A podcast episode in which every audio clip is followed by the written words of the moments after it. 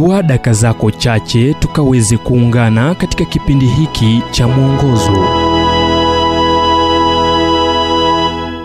Mpe Mungu ndoto yako. Akawaambia wote, mtu yeyote akitaka kunifuata na ajikane mwenyewe, ajituke msalaba wake kila siku, anifuate. Luka 9:23. Malengo, msukumo usiotambulika unaweza kufanya uishi ukiwa umefungwa kwenye mashua na kukufanya uandame ndoto yako badala ya kusonga kwenye kiwango cha umuhimu katika maisha yako. Kristo anapokuita umtumikie, haambatanishi wito wake na masharti kama vile tengeneza milioni yako ya kwanza kisha uje utie sahihi. Daima kuna swala lisilokamilika lililo na maana kuwa unapasa kumpa ndoto zako na matumaini yasiyotambulika.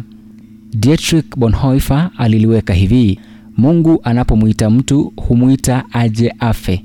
Swali: Je, kusalimisha ndoto na malengo yako ni sehemu ya kufa? Mtu yoyote akitaka kunifuata, akasema Yesu, na ajikane mwenyewe, ajituke msalaba wake kila siku, anifuate.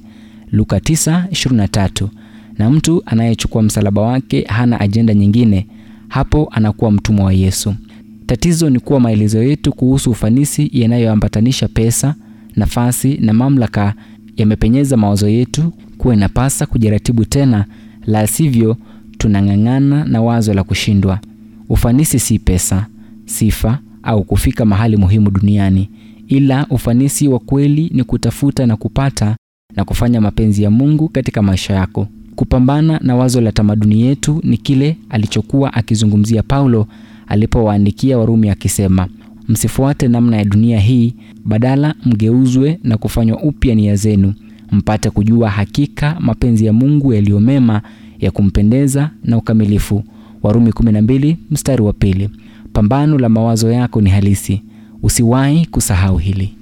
Ujumbe huu umetafsiriwa kutoka kitabu kwa jina Strength for Today and Bright Hope for Tomorrow kilichoandikwa naye Dr. Harold Sala wa Guidelines International na kuletwa kwako nami Ibrahim Adolua. Iwapo ujumbe huu umekuwa wa baraka kwako, basi tafadhali tujulisha kupitia nambari 0722 331 412. Kumbuka ni 0722 331 412.